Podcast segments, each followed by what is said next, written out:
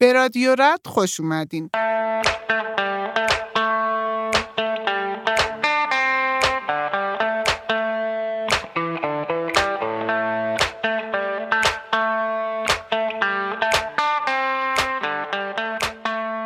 اینجا رادیو رد و ما آیدا هستیم. من آیدا پاکزاد و من آیدا حق نجات گوینده ها و سازنده های رادیو رد هستیم. توی هر قسمت از این پادکست می‌خوایم براتون یه قصه بگیم. قصه رد شدن. رد شدنی که می‌تونست باعث بشه رد پای یه کتاب درخشان توی ادبیات امروز ما گم بشه. به نظر ما رد شدن و مواجهه با این اتفاق توی زندگی امروزمون خیلی مهمه و رادیو رد می‌خواد براتون قصه هایی رو بگه که رد شدن توشون نقش موثری داشته. قصه کتابایی که احتمالش خیلی کم نشناسینشون یا حتی نخونده باشینشون.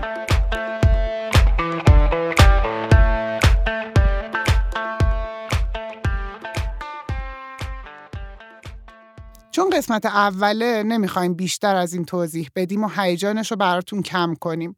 موافقین همینطوری یهویی بریم سراغ اولین قصه رادیو رد؟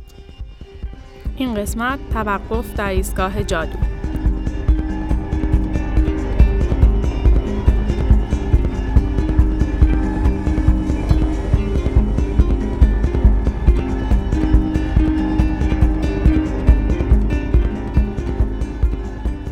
داستان این قسمت رادیو رد از یه ایستگاه قطار شروع میشه. از ایستگاه قطار منچستر. اون روز یه دختر حدوداً 24 ساله ای میره ایستگاه قطار منچستر که سوار قطاریشه که مقصدش ایستگاه کینگز کراس لندنه. ایستگاه کینگز کراس لندن کلا توی زندگی این خانم جوون نقش مهمی داشته. چون جاییه که اولین بار مامان و باباش همدیگر رو می‌بینن و جاییه که الان تو این لحظه قرار شروع یه اتفاق مهم باشه.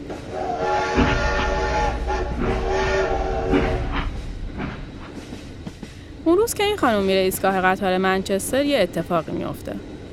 قطار مثل همیشه سر ساعت نمیاد و با تأخیر زیادی به ایستگاه می‌رسه. چه سالی؟ سال 1990. احتمالا این خانم نه موبایلی داشته که خودش رو باش سرگرم کنه نه همراهی داشته که با هم وقت بگذرونن و شاید هم کتابی با خودش نبرده بوده. واسه همین ساعتها توی اون ایستگاه قطار میشینه و میره توی دنیای خیال. البته این اولین باری نیست که این خانم جوون داره توی ذهنش برای خودش قصه پردازی می‌کنه. اون از وقتی پنج یا 6 سالش بوده یعنی وقتی برای اولین بار قصه خرگوش و دوستش خانم زنبور رو می‌نویسه می‌دونسته که می‌خواد نویسنده بشه. ولی هیچ وقت این موضوع رو به پدر مادرش نگفته چون اون از اون دسته آدمایی نبودن که رویاهای بچهشون رو حمایت کنن. به طور کل می‌دونستن که دخترشون تخیل قوی داره و احتمالاً فکر می‌کردن که خیلی هم قشنگه. ولی خب این چیزا که برای کسی نون آب نمیشه. به خاطر همین این دختر که الان حدود 24 سالشه هیچ وقت نویسندگی رو جدی شروع نکرده. به پیشنهاد پدر و مادرش رفته دانشگاه و زبان فرانسه خونده. چون بهش گفتن کسایی که دو تا زبون بلدن احتمالا راحتتر شغل منشیگری پیدا می‌کنن. و اون هم زبان فرانسه خونده و یه مدتی هم یه جای کار تحقیقاتی کرده. ولی اینجوری نبوده که یادش بره رویاش نویسنده شدنه. همیشه یه چیزایی هی این اونور یادداشت می‌کرد و توی همه دفتراش و جزوهاش میشه خورده داستانایی رو پیدا کرد که توی وقتهای اضافهش مینوشته. و همیشه هم داستان میبافته تو ذهنش. ولی واقعیتش نه که هیچ وقت جدی کتاب ننوشته بوده. حالا الان که نشسته تو این ایستگاه قطار و رفته توی دنیای خیال یهو با خودش فکر می‌کنه چی می‌شد اگه این قطار یه پسر نوجوون رو با خودش می‌برد به این مدرسه جادوگری و از اون لحظه بعد هری پاتر یک لحظه هم جی کی رولینگ رو تنها نمی‌ذاره.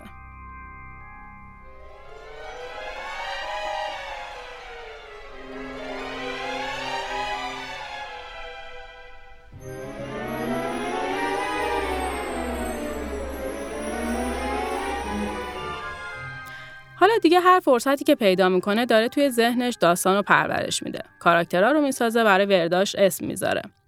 قاعدتا آدم میگه خب دیگه کم کم کتابش رو می‌نویسه و اولین ناشری هم که بخونه میگه وای این داستان درخشان و چاپش می‌کنه و احتمالا حدودا یکی دو سال دیگه این موقع هم نویسنده و هم کتاب معروف شدن ولی این داستان هم مثل خیلی از داستانهای دیگه یه گره ای داره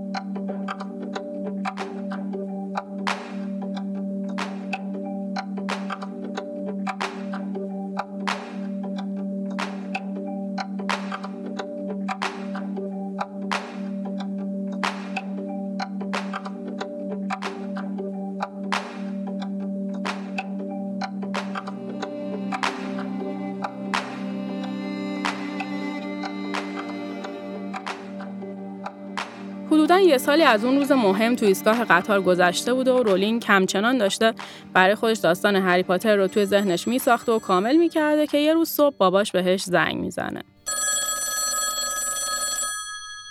اینجا تو پرانتز بگم که رولینگ کلا رابطه خوبی با پدرش نداشته. یه جایی توی مستندی که از زندگیش ساخته شده میگه من از بابام میترسیدم. حالا در ادامه تاثیر این رابطه بعدش با پدرش توی هری پاتر رو هم میگیم. فعلا این پرانتز رو ببندیم. دقیقا فردای شب سال نو صبح خیلی زود باباش بهش زنگ می‌زنه و از اون لحظه بعد دیگه همه چیز توی زندگی رولینگ تغییر می‌کنه. فکر کنین صبح بعد از شب سال نو که احتمالا شبش خیلی هم خوش گذشته رولینگ تازه بیدار شده بوده و داشته رویا پردازی می‌کرده. حالا سال عوض شده بوده و کلی امید و آرزو داشته برای هری پاتر. احتمالا داشته فکر می‌کرده توی هاگوارتس باید چند تا گروه وجود داشته باشن و حالا هری تو کدوم گروه باشه و چطوری با ملفای آشنا بشه که با صدای بلند زنگ تلفن همه این فکرها میپره و از جاش بلند میشه و سعی تلفن جواب میده. اون برای خط صدای باباشو میشنوه و همین کافیه که به فهمه یه اتفاقی افتاده.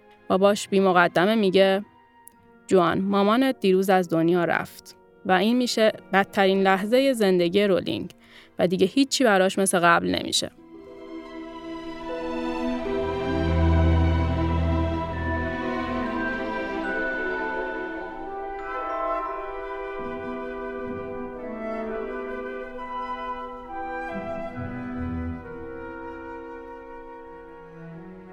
رولینگ توی مستندش یه چیز عجیبی میگه. میگه وقتی که مادرش میمیره باباش بهش میگه که نباید مادرتو ببینی. حالا من نمی‌دونم بیماری مادرش جوری بوده که روی جسمش تاثیر گذاشته بوده یا یه چیز دیگه ای ولی باباش به هر حال گفته به نظرم بهتر مادرتو نبینی. و رولینگ خودش میگه نمی‌دونم چرا قبول کردم. و این یکی از حسرت های زندگیمه که کاش قبل از اینکه به خاک بسپرنش برای آخرین بار میدیدمش. رولینگ یه جایی گفته داستان هری پاتر توی ذهن من بعد از مرگ مادرم عمیقتر و شاید سیاهتر شد. این مرگ جوری روی جان رولینگ جوون تاثیر می‌ذاره که تصمیم می‌گیره از انگلیس بره و یه زندگی جدید رو شروع کنه. میره پرتغال و اونجا معلم زبان انگلیسی میشه. همون اوایل ورودش به پرتغال با یه روزنامه نگار خیلی پرشور و با انگیزه آشنا میشه به اسم خورخ آرانتس و چند ماه بعد هم با هم ازدواج می‌کنن. عمر این ازدواج حدوداً دو ساله و خیلی بحث و حرف دربارش زیاده. یه جاهایی حرف از خشونت آرانتس شده و البته اینا هیچ کدوم از طرف خود رولینگ نبوده. ولی خب تایید و تکذیبی هم از سمتش نشده. به هر حال با اینکه جزئیاتش معلوم نیست ولی میشه حد زد که حالا خیلی زندگی گل و بلبلی هم نبوده. رولینگ وقتی طلاق می‌گیره یه بچه از این ازدواج داشته به اسم جسیکا. و همین که یه زن تنها توی یه کشور غریب حاضر یه دختر نوزاد و برداره و اون زندگی رو ترک کنه نشون میده ممکنه این حرفایی که راجع به آرانتس می‌زدن حالا خیلی هم غیر واقعی نباشه بالاخره رولینگ از همسرش جدا میشه و حالا دیگه جایی توی پرتغال نداشته. تصمیم می‌گیره برگرده انگلیس. وقتی داشته پرتغال رو ترک می‌کرده جز یه چمدون کوچیک و جسیکا چیزی همراهش نبوده. حالا توی چمدون چی داشته؟ یه سری دفترچه و کاغذ که جسته و گریخته چیزایی راجع به هری پاتر توش نوشته بوده. خب حالا رولینگ برگشته به کشور خودش ولی هیچی مثل قبل نیست. حالا دیگه مادری نداره که ازش کمک بگیره. الان یه بچه کوچولو بغلشه که همه چیزش بهش وابسته است. با باباش هم که رابطه خوبی نداشته و حالا بعد از مرگ مادرش بدتر هم شده و فقط تنها کسی که اینجا داره یه خواهره. پس جوان و دخترش جسیکا یه مدتی میرن ادینبورگ و با خواهر و شوهر خواهر جوان زندگی می‌کنن. رولینگ اون موقع نه پولی داشته نه شغل درست حسابی. با قرض و قوله و کمک دوست و آشنا بالاخره یه آپارتمان اجاره می‌کنه. این دوره اون دوره که اوضاع مالیش واقعا وحشتناک بوده. با کمک مالی دولت و یه چیزی تو مایه های حقوق بیکاری زندگیشو میچرخونده. خودش توی مصاحبه گفته تو اون دوره انقدر فقیر بودم که لب مرز بیخانمانی بودم. Life is difficult and complicated and beyond anyone's total control. And the humility to know that will enable you to survive its vicissitudes. You might never fail on the scale I did, but some failure in life is inevitable.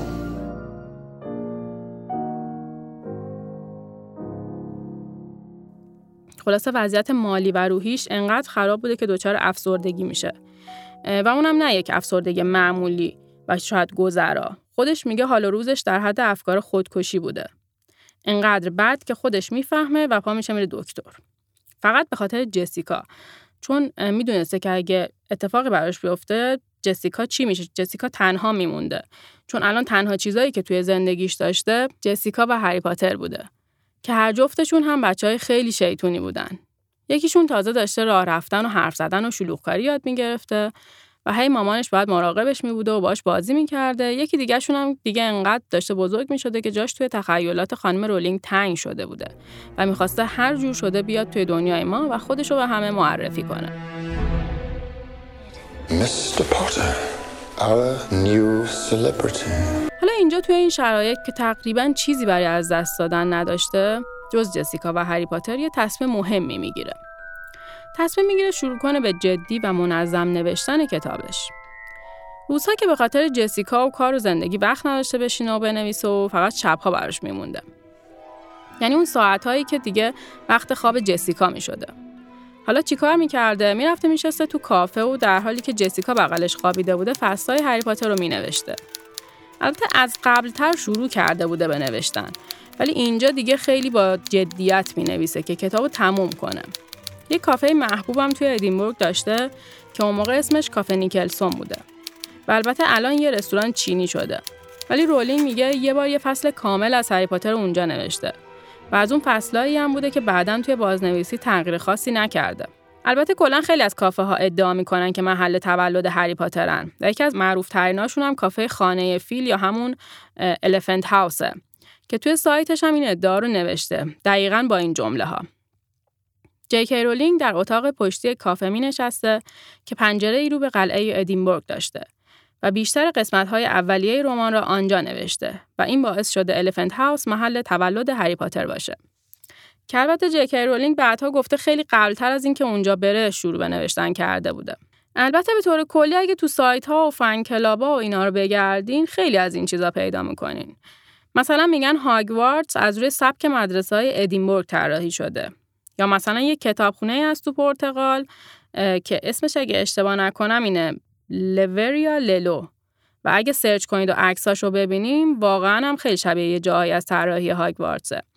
و با توجه به اینکه رولینگ چند سالی پرتغال زندگی می‌کرده خیلی ها میگن طراحی داخلی هاگوارتس از اونجا الهام گرفته شده.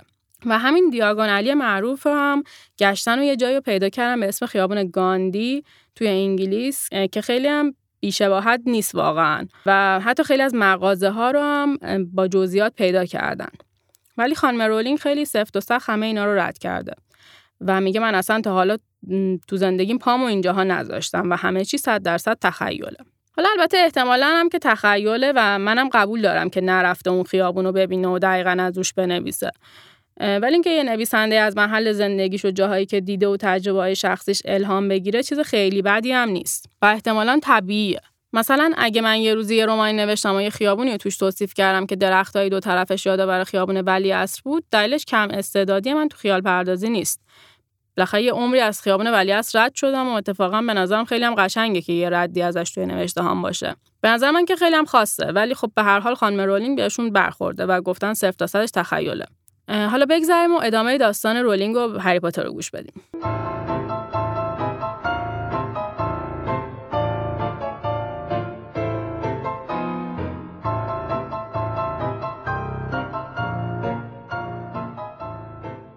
بالاخره با همه سختی ها و شب بیداریاش کتاب هری پاتر و سنگ جادو تموم میشه و رولینگ اونو میده به یه مدیر برنامه به اسم کریستوفر لیتل حالا ما توی ایران خیلی این سمت رو نداریم. ولی اونجا کلا نویسنده ها مستقیم چیزی برای انتشارات نمیفرستادن و این کار مدیر برنامه بوده که متن رو برای ناشرا بفرسته. خانم رولینگ هم مثل بقیه کتابش رو میده دست مدیر برنامه تا براش یه ناشر پیدا کنه. یه چیزی رو من اینجا بگم. چند نفر توی این قصه هستن که توی روند ماجرا نقش خیلی مهمی دارن و آقای لیتل یکی از اون آدماست. البته اون موقع آقای لیتل از این مدیر برنامه ها نبوده که چند تا نویسنده درخشان رو به ناشر معرفی کرده باشه و به طور کلی متن هر کیو بده به ناشرا بی‌چون و چرا قبولش کنن در واقع مدیر برنامه خیلی معمولی بوده که البته این به معنی اینم نیستش که کارش خوب نبوده کریستوفر لیتل کتاب هری پاتر و سنگ جادو رو برای انتشارات اول میفرسته اسم این انتشارات من جای پیدا نکردم ولی این ناشر برخلاف انتظار همه ما یه نامه بلند بالا و با لحن بدی می نویسه و کتاب رو رد می‌کنه. نه اینکه فقط بگه مرسی خسته نباشید و ما چاپ نمی کنیم. یه چیزی تو این مایه ها که تو رو چه به نویسندگی با بابر ظرف تو بشور. حالا وضعیت فقر و افسردگی و همه چیز رولینگ هم که بذاریم کنار من حتی در بهترین شرایط زندگیم هم کسی اینو به هم بگه خودم میبازم.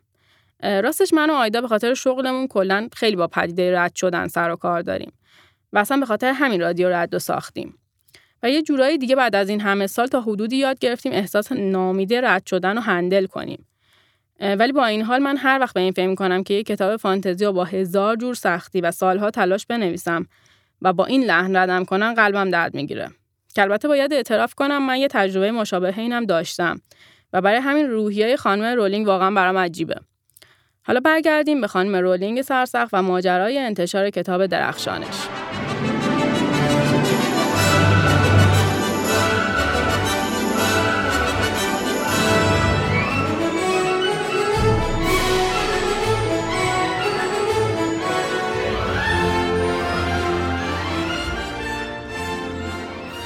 خب این انتشارات اول که کتاب رد می‌کنه. بعد جوری هم رد می‌کنه. ولی رولینگ و کریستوفر لیتل جای اینکه نامید بشن میگن بابا اصلا ولش کن این چه انتشارات بیخودیه؟ بفرستیمش واسه ناشرهای بهتر رو شروع می‌کنه کتاب فرستادن برای ناشرهای بزرگ انگلیس مثل پنگوان اما چشمتون روز بعد نبینه. نه یک بار نه دو بار بلکه دوازده بار کتاب از طرف ناشرهای مختلف رد میشه. و هر بار رولینگ و لیتل یه نامه رد شدن می‌گیرن که بعضیشون مؤدبانه و محترمانه بوده و بعضیشون هم واقعا نویسنده و کتاب و همه چی رو از ریشه تخریب می‌کرده. کریستوفر لیتل میگه کلا دلایل زیادی برای رد کردن کتاب می آوردن. یکی می‌گفته طولانیه، یکی می‌گفته تو مدرسه شبانه روزی میگذره و برای مخاطب اون سن کسل کننده است و خلاص هزار جور دلیل جورواجور و عجیب غریب. فکر کنید خانم رولینگ تو اون وضعیت زندگیش که هری پاتر تنها امیدش برای زندگی بهتر بوده دوازده بار حس وحشتناک رد شدن رو تجربه می‌کنه. واقعا برای خود من اینکه چطور رولینگ ناامید نشده و نگفته بی خیال دیگه لابد کارم بده. جای سوال داره. و دلم می‌خواد بدونم چطور تونسته انقدر قوی باشه. خودش یه جایی توی مصاحبه گفته با خودم قرار گذاشته بودم تا وقتی تک تک ناشرهای انگلیس کتابم را رد نکنن ناامید نشم. البته یه جای دیگه ترسیدم واقعا این اتفاق بیفته. ولی تا نمیافتاد من تسلیم نمی شدم. واقعا این روحیه خیلی عجیب و تحسین برانگیزه. نمی‌دونم شایدم از اطمینانش به متنی که نوشته بوده می اومده. ولی هرچی هست برای خود من خیلی قابل تحمله و از وقتی جزئیات ماجرا رو فهمیدم همش دارم فکر می‌کنم که اگه من جای رولینگ بودم هم همین کار می‌کردم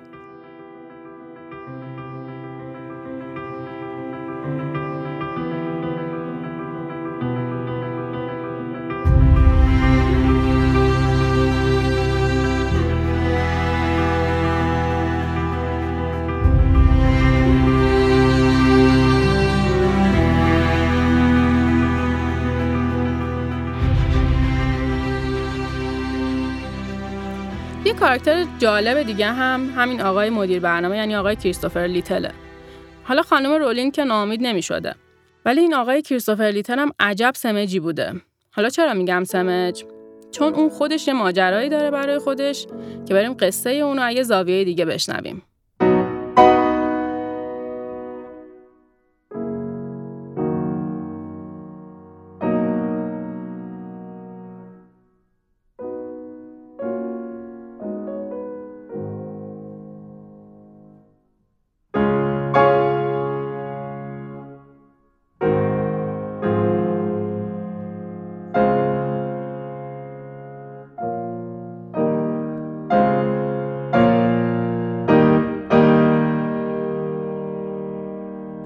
بشنوین از سردبیر اون موقع انتشارات بلومسبری. یادتونه گفتیم چند نفر توی این داستان نقش مهمی دارن. یکیش همین سردبیر انتشارات بلومسبری یعنی آقای نایجل نیوتونه. یه مروری بکنیم. تا اینجا کتاب هری پاتر و سنگ جادو رو دوازده تا از ناشرهای انگلیس که ناشرهای خیلی خوب و بزرگی مثل پنگوان هم بینشون بودن رد کردن. ولی خانم رولینگ و آقای لیتل مدیر برنامه‌اش دست بردار نیستن. آقای لیتل از اون مدیر برنامه ها نبوده که یه نسخه از چند فصل اول کتاب رو بفرسته واسه سردبیر یا تلفن بزنه بهش. نه. پا می شده چند تا فصل اول کتاب رو می‌گرفته دستش و می‌رفته دفتر انتشارات همین کار در مورد بلومسبری هم می‌کنه. میره اونجا. اونجا منشی آقای نایجل نیوتون که گفتیم سردبیر بلومسبری بوده میگه خیلی ممنون که اومدین ولی اون نسخه رو تحویل من بدین. خودم میرسونم دست آقای سردبیر. لیتل میگه نه من اونقدر میشینم اینجا تا خودشون رو ببینم و احتمالا تو دلش میگه فکر کردی اینقدر سادم کتابو بدم دستت بندازی یه گوشه. و خلاصه اونقدر اونجا میشینه تا بالاخره. دیگه وقتی که نیوتون داشته می‌رفته یه نسخه از سه فصل اول هری پاتر و سنگ جادو رو میده دستش. نیوتون هم همون جوری که این چند فصل کتاب زیر بغلش بوده میره خونه. گفتیم نیوتون خیلی آدم مهمیه توی این داستان دیگه. اما از اینجا به بعد یه کاراکتر خیلی خیلی مهمتر که شاید بشه گفت ورودش به قصه چاشنی جادو به ماجرا میده وارد داستان میشه. حالا اون کیه؟ الان معرفیش می‌کنیم.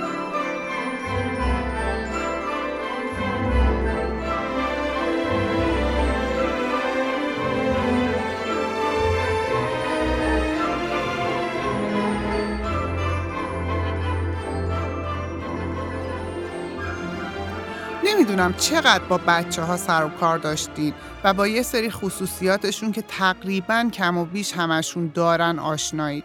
ولی اگه آشنا باشین ادامه قصه رو خوب با تمام وجودتون درک می‌کنین.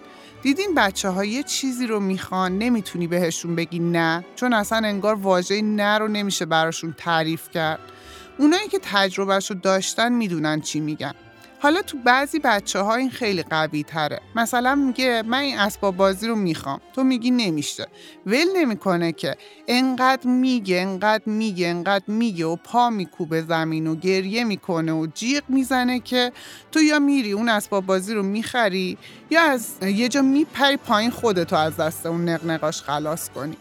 این یه مقدمه بود برای اینکه یک کم با کاراکتر جادویی قصه بیشتر آشنا بشیم. حالا ادامه ماجرا.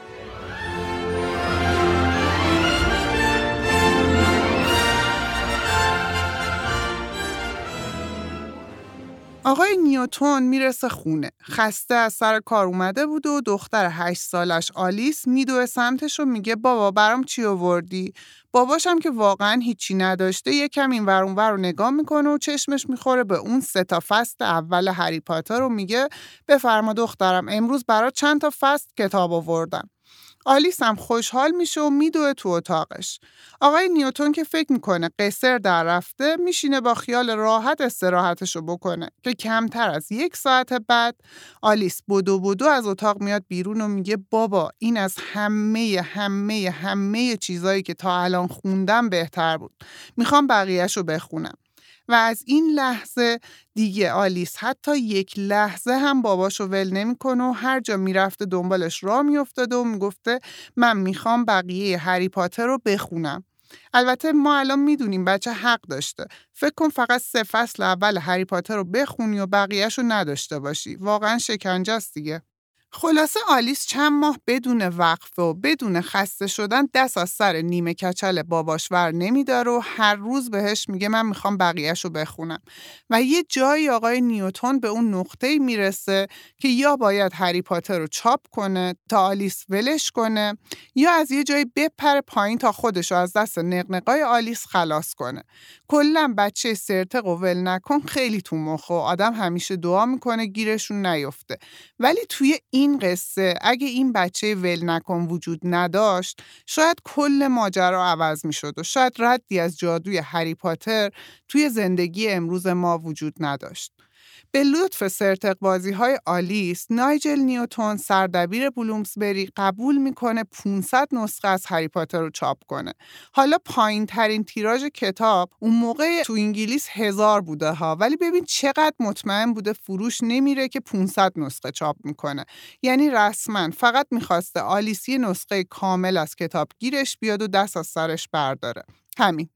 و اتفاقا موقعی که قبول می‌کنه کتاب چاپ کنه یه جمله میگه که ما الان می‌دونیم غلط ترین جمله ممکن بوده میگه حالا من که کتاب چاپ کردم ولی به نویسندش بگین دنبال یه شغل دیگه باشه چون از این کتاب براش پول در نمیاد این جمله آقای سردبیر و پیشنهادش به نویسنده که چند سال بعد از شنیدن همین جمله یکی از پولدارترین نویسنده های جهان شد.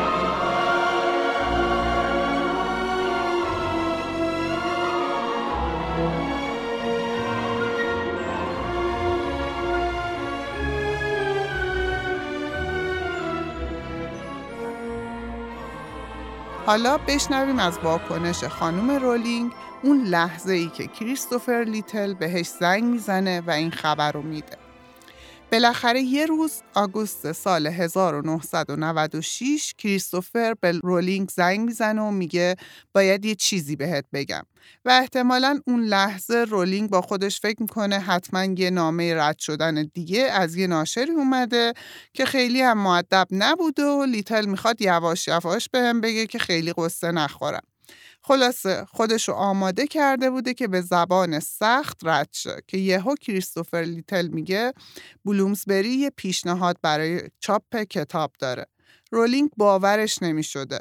یعنی گوشاش درست میشنیده؟ این اولین باری بوده که دو تا کلمه انتشارات و رد رو توی جمله نشنیده و به جاش انتشارات و چاپ رو شنیده. سری می‌پرسه منظورت اینه می‌خوان چاپش کنن؟ چاپ واقعی؟ و بعد از اینکه تلفن رو قطع می‌کنه میپره هوا و از ته دلش جیغ می‌کشه. دارم فکر می‌کنم طرفدارهای چندین میلیونی هری پاترم اون لحظه اگه اونجا بودن قطعا همه میپریدن بالا و با تمام وجود از خوشحالی جیغ می‌زدن. این هم جالبه بدونین که چرا با اسم مخفف جی کی رولینگ کتاب چاپ میشه چون انتشارات میگه پسرا کتابی که یه زن نوشته باشه رو نمی‌خونن و اینجوری میشه که به اسم مخفف جی کی رولینگ که مخفف جوان کتلین رولینگ می‌رسن. البته این یک کم هم آدم رو به شک میندازه که شاید جنسیت نویسنده هم توی همه این رد شدن ها بی تاثیر نبوده. صد البته که همین خانم رولینگ الان یکی از پنج زن بیلیونر خودساخته دنیا و اولین نویسنده بیلیون دلاری جهانه. البته چند سال بعد از این لیست خارج شد چون مقدار خیلی زیادی از ثروتش رو به خیریه اهدا کرد. بالاخره در پایان این داستان یک کم جادویی نوشته شدن تا چاپ اولین جلد کتاب هری پاتر این کتاب پرطرفدار در ماه جون سال 1997 برای اولین بار توسط انتشارات بلومزبری چاپ میشه.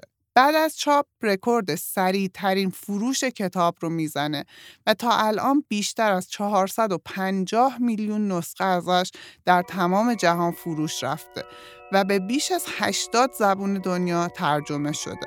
Did you ever make anything happen? Anything you couldn't explain? You're a wizard, Harry. I'm a what?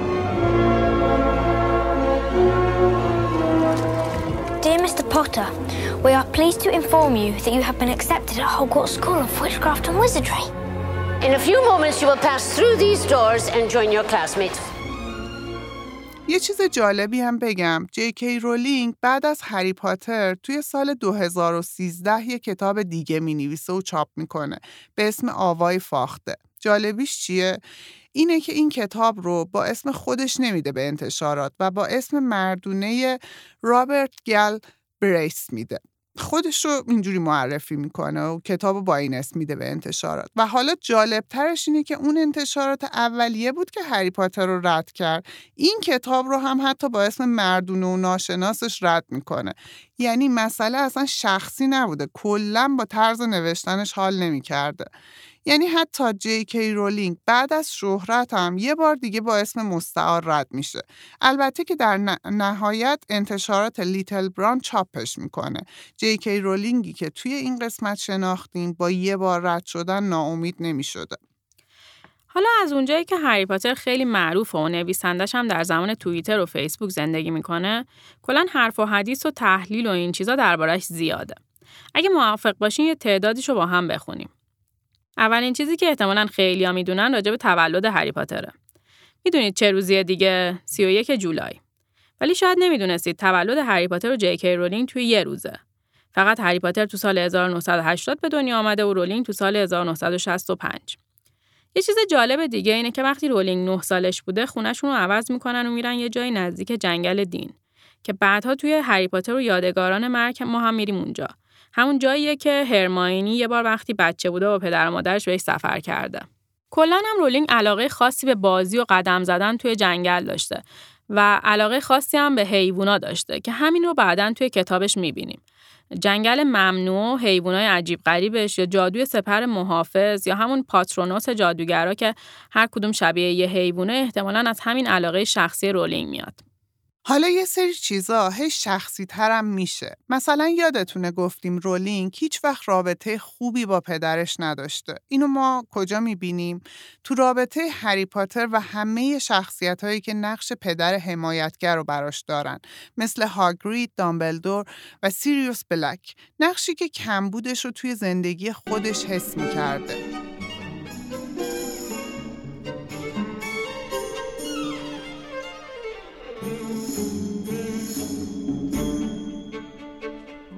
حالا بازم یه لایه عمیقتر بخوایم تاثیر زندگی شخصیش توی رمان رو تحلیل کنیم شاید باید بریم سراغ مرگ مادرش که گفتیم به گفته خودش بعد مرگ مادرش همه چی سیاهتر و عمیقتر شد براش. یه جایی رولینگ وقتی داشته از زندگیش و آرزوهاش و حسرتاش حرف می‌زده میگه آرزو داره برگرده به آخرین مکالمه تلفنی با مادرش و بیشتر باهاش حرف بزنه. حالا یادتونه هری توی اون آینه نفاق انگیز یا Mirror of Erised چی دید؟ توی آینه ای که وقتی نگاه کنی بیشترین چیزی که دلت می‌خواد رو می‌بینی. هری نگاه کرد و پدر و مادرش رو دید. چیزی که رولینگ بیشتر از همه چی توی دنیا حسرتش رو می‌کشه. خودش میگه این فصل از کتاب فصل محبوب خودشه. First years should note that the dark forest is strictly forbidden. That no magics to be used between the classes in the corridors. Petrificus totalis. The third floor corridor is out of bounds to everyone who does not wish to suffer a most painful death. یه نکته دیگه درباره میرور آف اریز که البته احتمالا خیلی یا بدونن اینه که کلمه اریز حروفش دقیقا از آخر به اول کلمه دیزایره. دیزایر به معنی میل و خواسته. یه چیزی هم راجع به دیوانه سازا خود رولینگ میگه. میگه که اون دوره ای که افسردگی رو تجربه کرده احساس می‌کرده همه شادی ها و آرزوها و حس زندگی و خاطرات خوب رو افسردگی از وجودش کشیده بیرون. و اگه یادتون باشه این دقیقا همون کاریه که دیوانه سازا می‌کردن. یه حرفایی هم هست که دقیق حالا نمی‌دونیم چقدر صحت دارن ولی میگن جنس شخصیت پردازی اسنیپ و آمبریج رو رولینگ از روی دو تا از معلمای مدرسهش برداشته که خیلی ترسناک بودن. البته بازم میگم اینا در حد شنیده است و صحتش رو نمی‌دونیم. حالا یه چیز جالب راجع به ایستگاه کینگز کراس بگم. البته که رولینگ میگه از این موضوع خبر نداشته ولی ایستگاه کینگز کراس هم یه تاریخ خیلی جالبی داره. میگن محل دقیق ایستگاه کینگز کراس یا جای جنگ بودکا بوده یا روی مقبره بودکا. حالا بودکا کیه؟ یکی از ملکه های باستانی بریتانیا که مقابل حمله رومی ها وای میسته. خلاصه که ایستگاه کینگز کراس یا محل اون جنگ یا مقبره اون ملکه.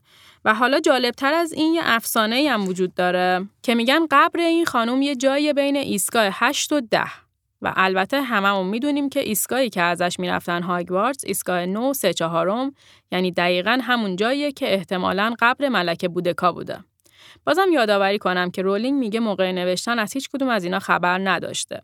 البته به نظر همزمانی یا هممکانی اتفاقی عجیبیه.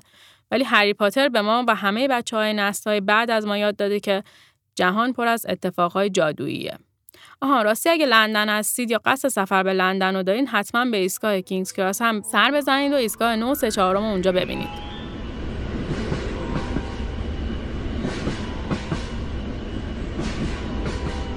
اگه دوست دارین اطلاعات بیشتری از جهان جادویی هری پاتر داشته باشین، اطلاعاتی که مورد تایید خود خانم رولینگ هم هست، می‌تونین به وبسایت پاترمور سر بزنین. کلی اطلاعات جالب اونجا هست مثل background زندگی پروفسور مک‌گونگال که البته من خوندم و خیلی هم تراژیکه.